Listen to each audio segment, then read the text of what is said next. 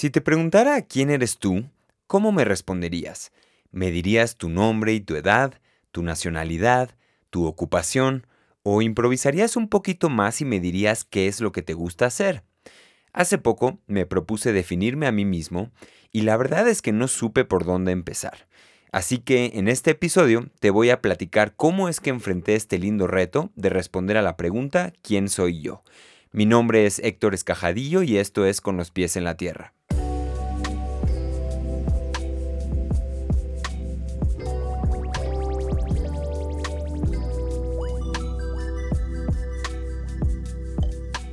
Estuve escuchando últimamente, en varios lados, que uno de los secretos para la felicidad y la vida plena se esconde detrás de ser tú mismo, de aceptarte como eres y de liberarte de vivir satisfaciendo a la demás gente.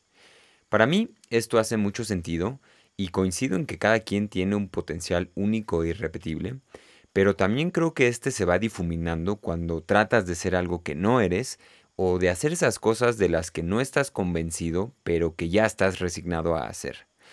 Este tema de ser tú mismo se me hace muy interesante, pero he encontrado que es algo abstracto, así que me puse a pensar al respecto y quise tratar de entenderlo con los pies en la tierra.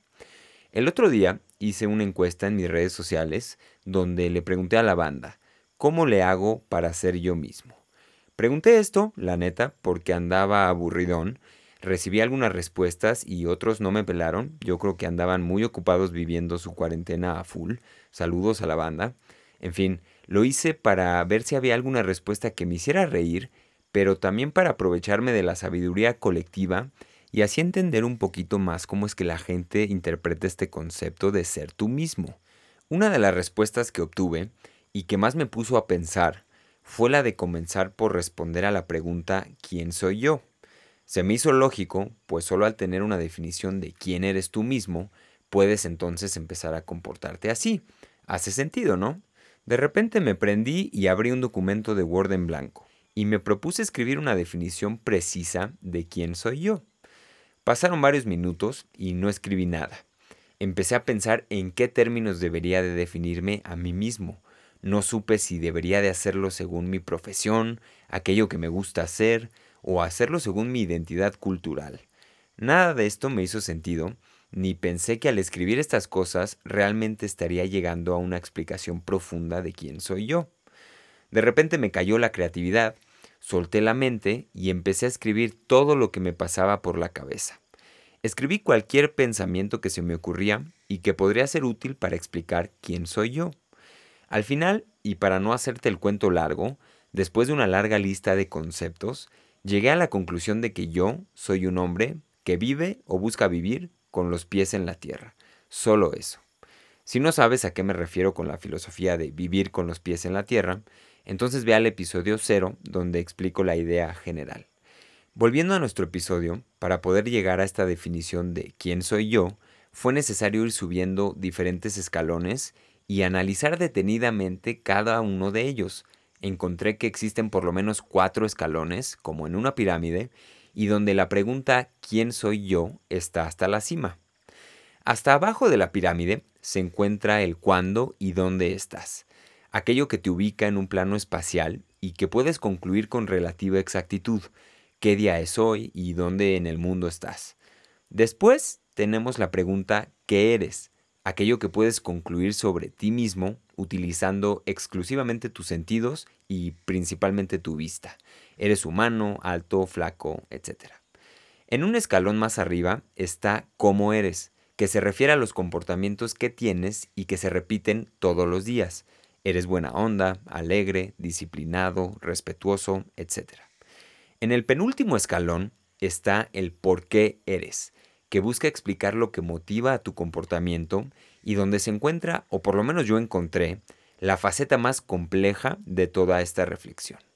Para probar esto, hagamos un ejercicio y siéntete libre de pausar este audio las veces que quieras. Piensa en una cualidad que describa cómo eres. ¿Listo? Ahora, esa respuesta, cuestiónala con un ¿por qué eres así? O por qué es para ti importante ser así. ¿Listo? Ahora, repite este cuestionamiento tres veces más. Estoy completamente seguro que este ejercicio te puso a reflexionar algo. O quizá antes de que eso haya pasado, tu cerebro entró en un shock y respondió con un no sé, con un porque así soy, o simplemente dio la misma respuesta varias veces, utilizando palabras distintas, obviamente. Si este fue tu caso, lo que pasó fue una reacción completamente normal de tu cerebro y en donde sus dos maquinarias principales, el sistema límbico y el neocórtex, entraron en conflicto. El neocórtex, por un lado, estuvo buscando una explicación lógica y racional, mientras que el sistema límbico estuvo bloqueando esta búsqueda, intentando mantenerte fuera de peligro o de pasar por un momento incómodo. Volviendo a nuestra pirámide, en la cima, tenemos la pregunta ¿quién eres tú? cuya respuesta, desde mi punto de vista, y cuando es poderosa, está formulada por valores o convicciones potentes que pueden entregarte una razón suficiente para levantarte todos los días de la cama. Lo que quiero decir con todo esto es que definirte a ti mismo no es una tarea sencilla, y según lo que he vivido, esto requiere de muchas horas de confrontación, de cuestionamientos profundos y de la interacción y el diálogo directo que establecemos con otros individuos de nuestra especie. Si has escuchado hablar de las neuronas espejo, entonces sabrás que son unas neuronas que viven en tu cerebro y que te apoyan en la interacción con otros seres. Te ayudan a generar empatía y a comunicarte, pero también te ayudan a poder compararte con otras personas. La actividad de compararte con otros es un arma de doble filo. Esta puede ser muy injusta y llevarte a la depresión o a una baja autoestima, pero también es una actividad esencial para poderte definir y ubicar tu esencia. Para explicarme mejor, el espejo de tu baño refleja tu apariencia física. Sin embargo, para poder apreciar tu propia personalidad, es necesario que te proyectes en otras personas, y solo contrastando las similitudes y diferencias que tienes con ellos, te puedes acercar a apreciar tu propio carácter. Por ejemplo, ¿Cómo es que te puedes definir como una persona buena onda? Lo sabes al compararte con gente que consideras muy buena onda y otra que consideras menos buena onda. Así es como llegas a concluir de qué forma eres tú. Es aquí donde resalto la importancia de que te rodees de las personas correctas, pues ellas juegan un papel esencial en este proceso de definirte y conocerte a ti mismo de tener con ellas conversaciones poderosas que rebasen los niveles del dónde, qué y cómo, y de buscar tu crecimiento personal entendiendo que normalmente este viene acompañado de momentos dolorosos. Yo personalmente, cuando estaba más pendejo, pensé por mucho tiempo que dialogar con mis amigos era suficiente para poder generar reflexiones y crecer como persona. Más adelante me di cuenta que tras hablar y filosofar con mis cuates, solo estaba terminando cada vez más confundido.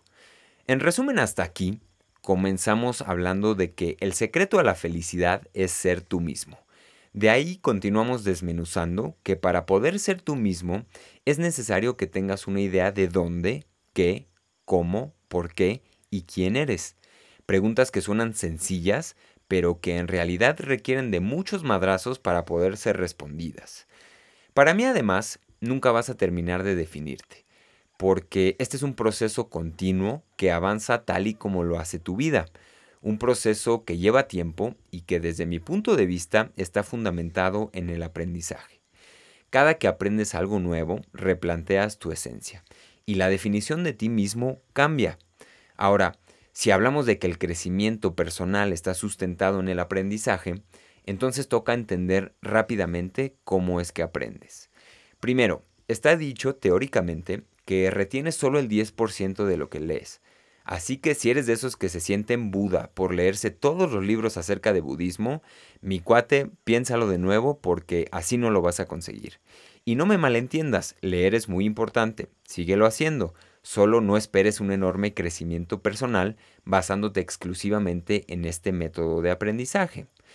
Retienes el 20% de lo que oyes, el 30% de lo que ves y el 50% de lo que oyes y ves conjuntamente se queda en tu cerebro. Hasta aquí, a todo esto se le conoce como aprendizaje pasivo. En un nivel más cabrón, tenemos el aprendizaje activo, y del cual yo soy fan, pues he visto lo poderoso que puede ser. Sobre este, está dicho que retienes hasta el 70% de lo que dices, discutes y practicas, y finalmente 90% de lo que le enseñas a otros se te queda grabado en el cerebro. Lo que quiero decir es que cuando se trata de aprender, incluso si es acerca de ti mismo, es muy importante que lo hagas de una manera activa, ya sea escribiendo, dialogando o incluso tratando de explicar a otros quién eres tú, además de escoger sabiamente los medios o personas para hacerlo. Y ahora, la pregunta esperada en este podcast. ¿Qué tiene que ver todo esto con los negocios?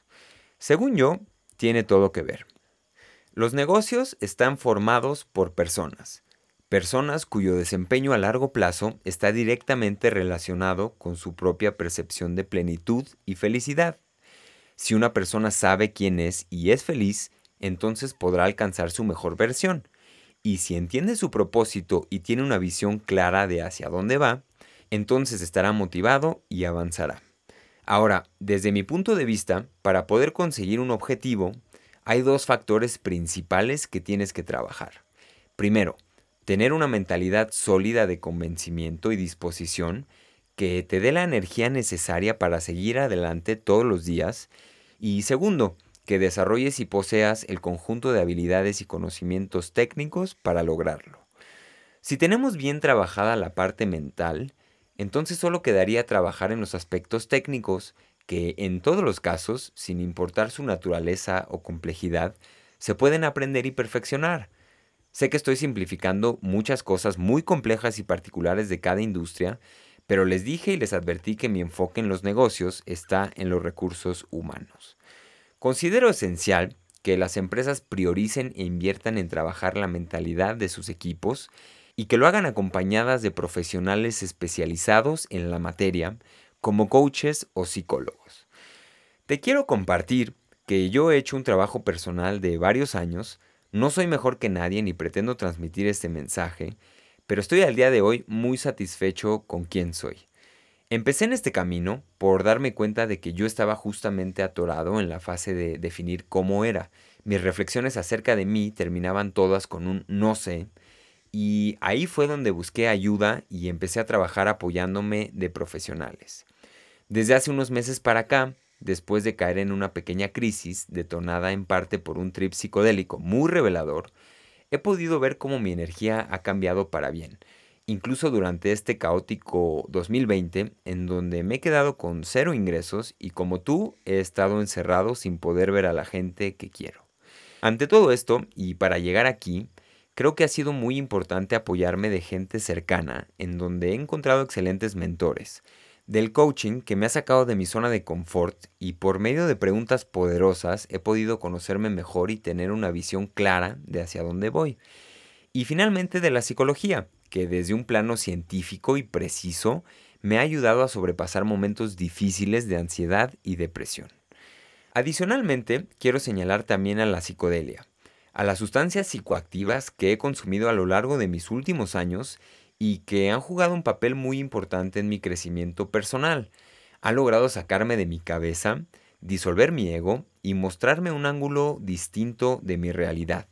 Ya habrá tiempo también de hablar de la psicodelia.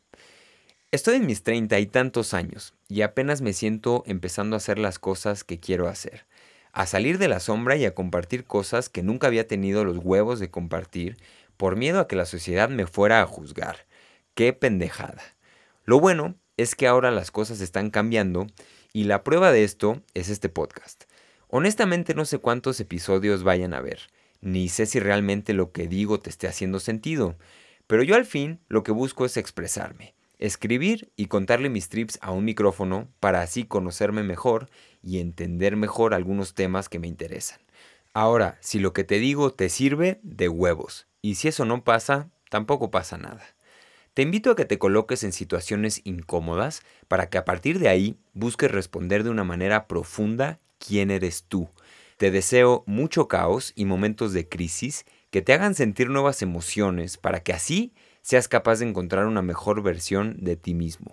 Sé sabio y apóyate de la gente correcta y no tengas miedo a explorar nuevas herramientas para desenredar tus creencias. Finalmente, Estas herramientas existen y somos nosotros quienes podemos ignorarlas, juzgarlas o aprovecharlas. En otras palabras, déjate de cuentos y empieza hoy a trabajar en ti. Te aseguro que al final de este camino encontrarás mucha paz. Si quieres leer más acerca de mi trip, te invito a visitar hectorescajadillo.com. Sígueme en mis redes sociales, arroba escajadillo en Twitter e Instagram y déjame tus comentarios. No olvides suscribirte a este podcast y nos escuchamos en el próximo episodio de Con los pies en la tierra. Adiós.